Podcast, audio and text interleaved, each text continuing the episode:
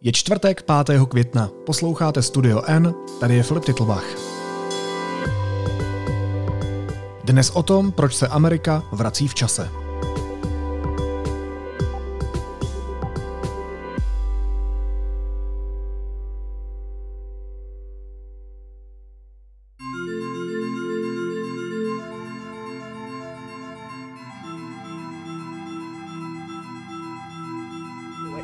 Never seen you so angry. You seem to be. This is what the Republicans have been working toward this day for decades.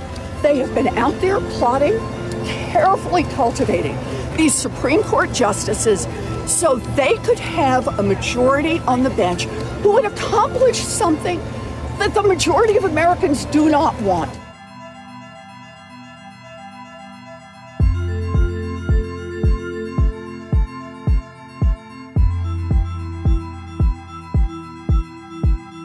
Taková věc se v historii amerického nejvyššího soudu ještě nestala. Na veřejnost unikl návrh stanoviska k očekávanému verdiktu k případu, který zaručuje ženám právo na interrupci.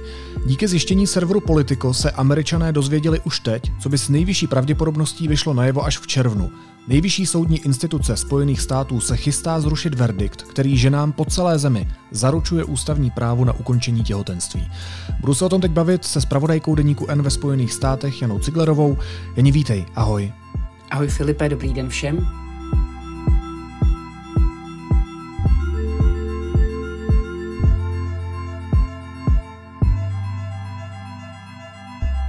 Sixty-nine percent of people across this country, across this country, red states and blue states, old people and young people, want Roe versus Wade to maintain as the law dismember of the children in land. the womb, we need to We- do no, that, not and we have a right. for dismembering 3,000 Extremists, we've heard enough from the extremists.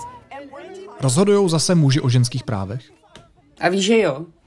A víš, že jo? Eh, V nejvyšším soudu eh, Spojených států je devět členů, z toho jsou tři ženy a jedna, pouze jedna z nich je konzervativního smýšlení, eh, to znamená, že se podle očekávání a už připojila na stranu těch čtyř dalších mužů, kteří eh, toto stanovisko připravují a, a vlastně chtějí ho odsouhlasit.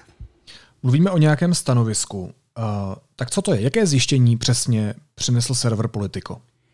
Server Politico přinesl zjištění, že jeden z těch konzervativních soudců, eh, v nejvyšším soudě je, jak jsem řekla, devět lidí, z toho šest má víceméně konzervativní smýšlení a tři jsou liberální. A jeden z těchto těch konzervativních soudců, eh, Samuel Alito, eh, připravil svoje stanovisko ke um, vlastně ke zrušení verdiktu Roe versus Wade, který zaručoval od roku 73 posledních 50 let federální ústavní právo ženám na ukončení těhotenství.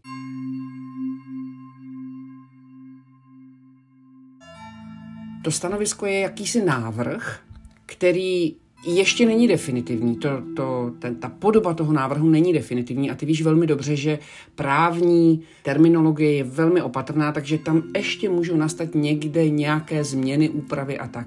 Ale to hlavní sdělení už je jasné. To znamená, ve Spojených státech nebude platit ústavní právo ženy na ukončení těhotenství, ale naopak jednotlivé státy si jej budou moc rozhodovat sami a tuto legislativu si vlastně upraví sami.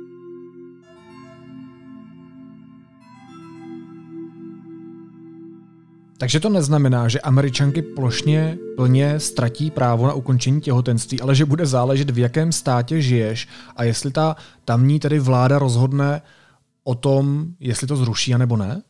Přesně tak. A bude záležet přesně na tom, kdo vyhraje volby a kdo vlastně ten stát ovládá. A podle toho vlastně se ty zákony eh, v tom státě budou vypadat.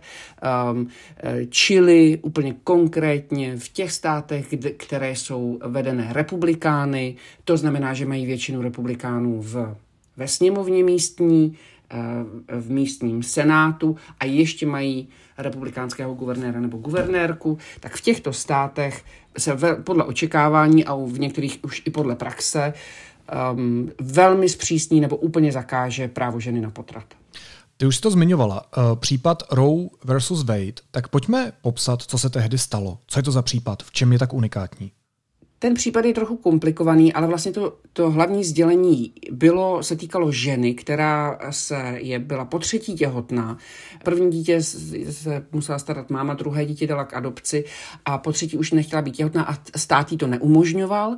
A, a ona vlastně eh, s pomocí organizací a právníků, protože to byla velmi chudá žena, eh, žena z takých jako špatných poměrů, problémy měla s alkoholem a s drogami a e, rozhodně to nebyl žádný e, kvalitní rodičovský materiál, ona sama o sobě říká také, říkala také, ona už zemřela a a tahle žena vlastně chtěla, e, nechtěla už to další dítě a ten stát jí to neumožnil. A s pomocí právníků a vlastně podpůrných organizací se s tím státem začala soudit, to byl stát Texas, ona se s tím začala soudit a vlastně se to dostalo až k nejvyššímu soudu, který rozhodl, že ten stát vlastně se provinil proti ní tím, že jí to neumožnil. Eh, ta žena to dítě nakonec donosila eh, s tím, s tou dcerou jsem eh, i viděla rozhovory. Um, ta vlast, ona vlastně ten potrat, který vybojovala pro všechny ostatní američanky, to právo na potrat eh, sama neuskutečnila, sama ho nevyužila, ale to dítě ta, také odevzdala k adopci. A to je prostě v Americe platí precedenční právo, to znamená, když už se jednou nějak rozhodne, tak už se podle toho rozhoduje dál. A jakmile se nějak rozhodne na, na ústavní úrovni, na konstituční úrovni, tak vlastně ty jednotlivé státy nemají právo si zavádět nějaké svá, nějaká svá vlastní pravidla a nadřazovat svá vlastní pravidla tomuto ústavnímu verdiktu. A toto je ten moment, který vlastně se teď ruší a vrací se zpátky ta pravomoc do těch jednotlivých států a to znamená v mnoha případech, ve více než polovině případů amerických států do rukou eh, konzervativci vedených států. Takže tenhle případ zkrátka zamezoval jednotlivým státům, aby si nemohli právě dělat s touhle otázkou, co chtějí. Byl to prostě precedens a teď nejspíš tenhle precedens spadne. Ale když se bavíme o tom, že tenhle precedens spadne, tak ty o tom vlastně mluvíš tak, že už je předem víceméně jasné, jak ten soud rozhodne. Jak si tím můžeme být tak jistí? To stačí jenom to, že víme, že je tam většina konzervativních soudců a tak už je prakticky rozhodnuto? Eh, záleží to na tom hlavním stanovisku, protože ta praxe funguje tak, že jeden ze soudců podá stanovisko, pak se o něm jakoby na nečisto hlasuje, to na nečisto hlasování už proběhlo v prosinci. Tam se skutečně těch pět konzervativních soudců vyjádřilo pro tento zákon, včetně Amy Coney Barrett, která byla jediná žena. A eh, rozhodující tam ještě, ještě tam je eh, soudce John Roberts, což je nejvyšší, což je předseda soudu, nejvyššího soudu. A ten eh, se nevyslovil ještě, nicméně i on je konzervativního smýšlení, i on se vyslovil proti potratům, možná ne tak přísném, eh, možná eh, by chtěl omezit potraty, zakázat potraty pouze po 15. týdnu, zatímco ten verdict versus Wade dovoluje potraty až do doby, než je plod schopný žít mimo tělo matky, což je v dnešní době nějaký 22. 23. týden. A Uh, tak ale to hlasování už vlastně proběhlo a my víme, jak hlasovat budou. My víme z jejich předchozích vyjádření, jak hlasovat budou. A tím pádem ti tři soudci liberální, ty dvě liberální soudkyně a jeden soudce vlastně nic nezmůžou. Jakou tohle zjištění novinářů ze serveru Politico vyvolalo politickou a společenskou reakci? Uh, jako já nemám slov, uh, ohromnou.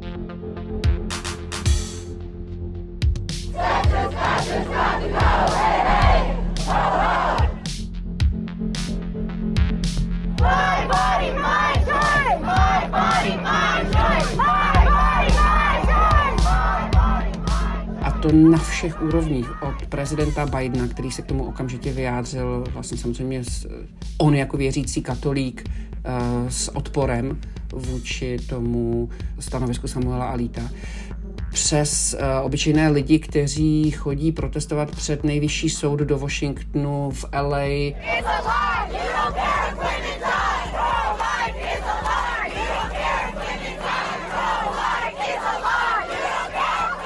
policie musí hlídat jednotlivé kliniky, které eh, ještě těch pár klinik, které prostě v těch státech poskytují potraty, až po úplně obyčejné lidi eh, rozhovory, které, já nechci říct, že je mám na ulici, protože to není pravda, ale zrovna včera jsem byla na takový večeři, zase tam prostě byly uh, kamarádky, ženy, známé z různých uh, názorových postojů. Uh, třeba i o vakcinaci se tam úplně bavit nemůžeme, protože ne všechny na to mají stejný názor.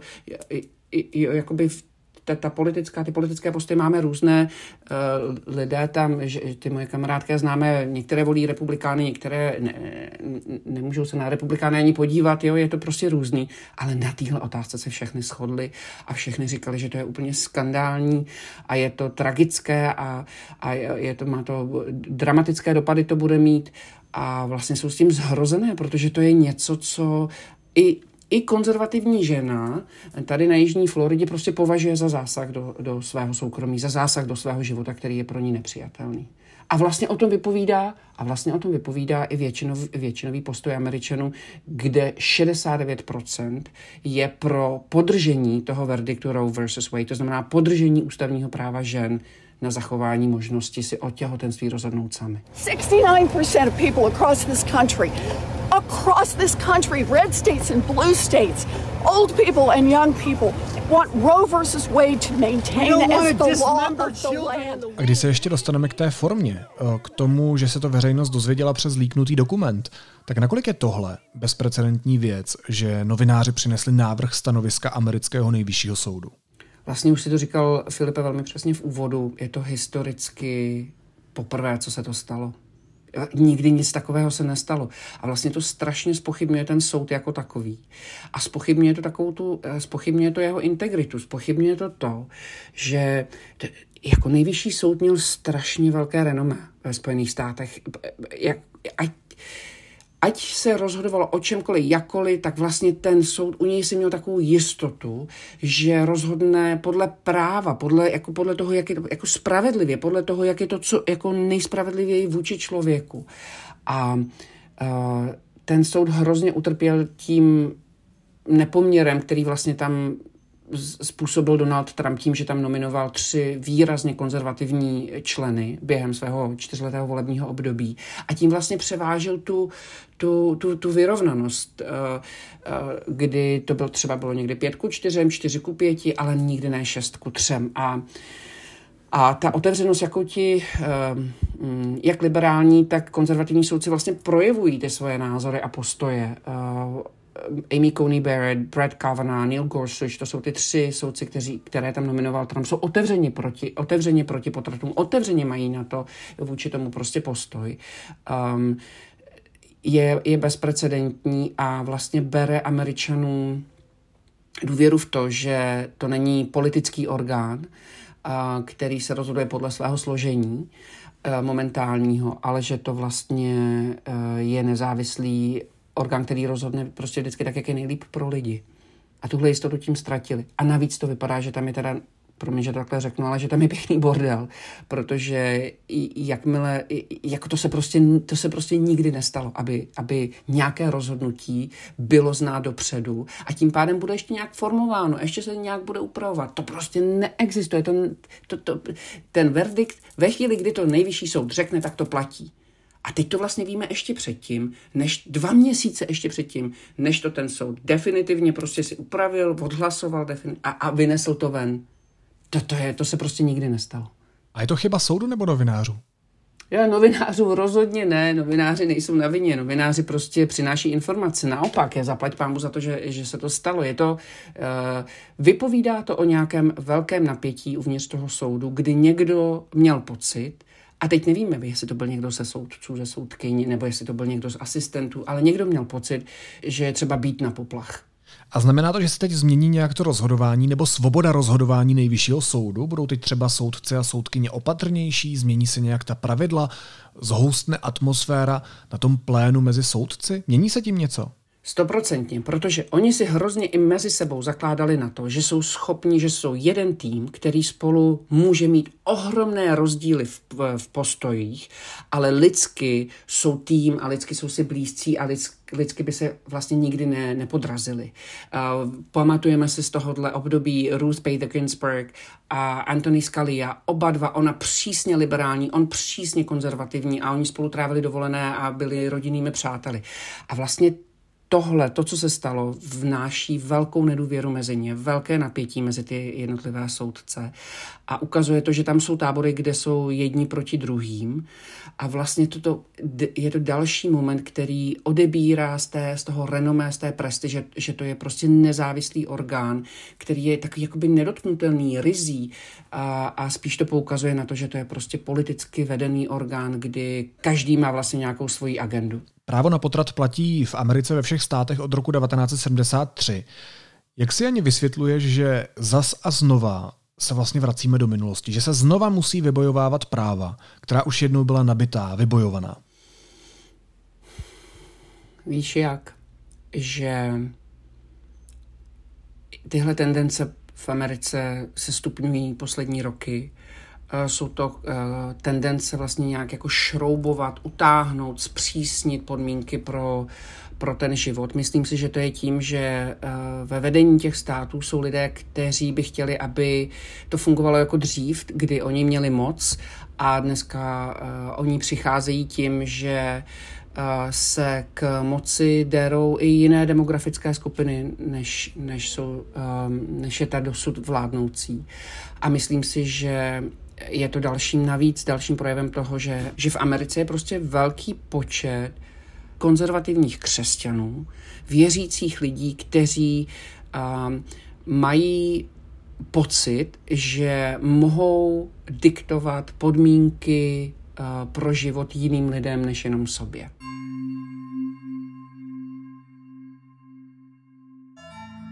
Je to kombinace konzervativních politiků, kteří mají pocit, že ztrácejí moc, což je pravda, skutečně ztrácí většina eh, Spojených států není konzervativního smýšlení, což je vždycky vidět na těch většinových volbách. A zároveň konzervativních křesťanů, kteří jsou ve Spojených státech velmi mocní a kteří vlastně dali svoji podporu jednomu z kandidátů, který, který potom vyhrál volby a on jim vlastně za to, že mu dali tu podporu a za to, že ho volili, mluvím jste o Donaldu Trumpovi, se odvděčil tím, že splnil svůj předvolební slib, to znamená změnil složení nejvyššího soudu tak, aby v něm převládali konzervativně smýšlející soudci. No ale teď mi vysvětli, proč to není jenom v Americe, ale i jinde, protože třeba i v Česku, tady sice není velký počet věřících lidí, jsme sekulární země, a přesto jsou i tady podobné snahy zakázat nebo omezit potraty. Některé obskurní spolky, které mají zastoupení v různých státních složkách, na ministerstvech, tohle mají ve svých plánech a veřejně to akcentují. Tak čím to je, že je to i tady a není na místě obava, zvlášť když to i vidíme v té střední Evropě kolem nás, jako je Polsko, že se tenhle boj přelije i k nám a že to může skončit podobně, jako to končí v Americe nebo právě v Polsku? Já si myslím, že ne, že my jsme, že, že Česko je většinově uh, ateistická země a to náboženství v tom hraje ohromnou roli. Podívej se na Polsko, ne všude samozřejmě. Argentína je hluboce věřící země, většinově katolická, ale přesto tam, uh, přesto tam právo na interrupci zavedli. A jde o to, že podívej se na to, od koho ty tendence míří. Míří eh, to prostě z, konzervativních skupin a tyto konzervativní skupiny mají pocit, že ztrácejí moc nad světem, protože uh, se demografické složení lidí vlastně mění. A mm, je to podle mě, podle mě na konci všeho je obava prostě bílého muže, že nebude uh, mít tu moc, kterou měl až do posud a k tomu jim dopomáhají citáty z Bible a konzervativně smýšlející ženy.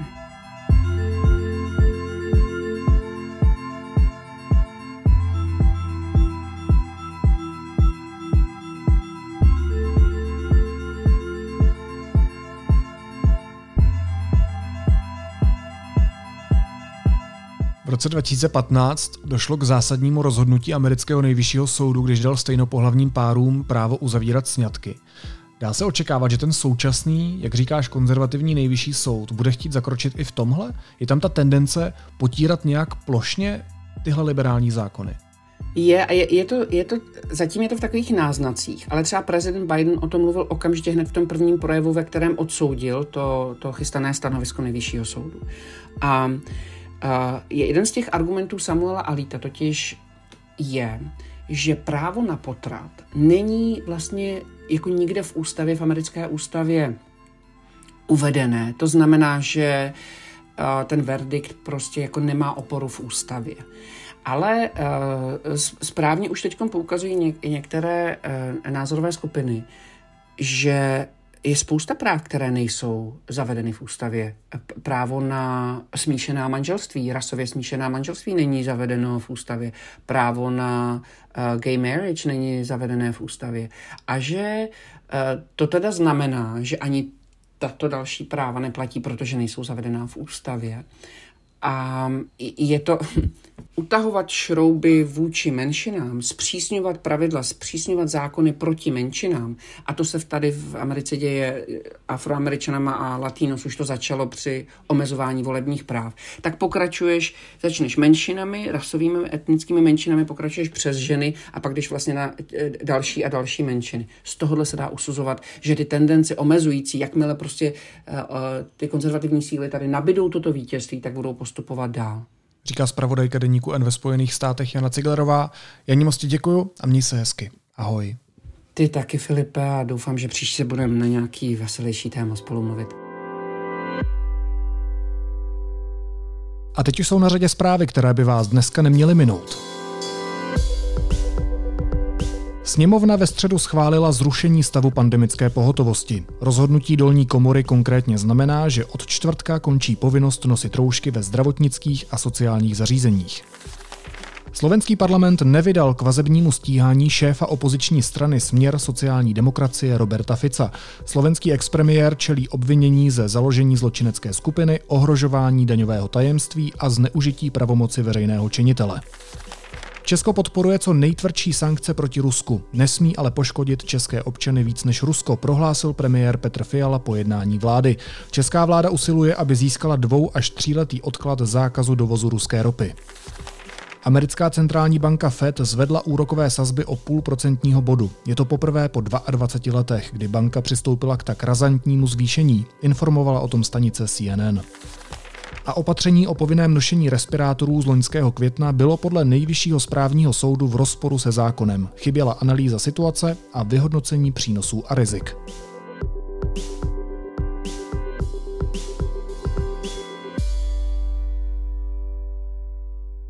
A na závěr ještě jízlivá poznámka. Frontman kapely Olympic Petr Janda si v rozhovoru pro aktuálně postěžoval, že už v dnešní době není možné rozpoznat, co si k ženám může a co nemůže dovolit. Cituji. My jsme vždycky šli s holkami na procházku s tím, že ji nakonec aspoň políbíme nebo si sáhneme. Dneska má kluk hrůzu, že si sáhne a dostane pět let kriminálu. To jsou nepříjemné věci. Myslím, že toto zmatení je u člověka, který má na svědomí píseň Kaťata, docela srozumitelné. Moje první holka byla divoženka macatá, když jsem za ní poletoval, roztrh jsem si kaťata. Pěkně jsme si užívali, pak jsem jí řekl za chatou, že jsem asi nažížali, nechci holku macatou. I když starší, tak stále aktuálnější. Je spíš pro kapelu Olympic jejich hitovka z roku 1981. Skončili jsme jasná zpráva. Naslyšenou zítra.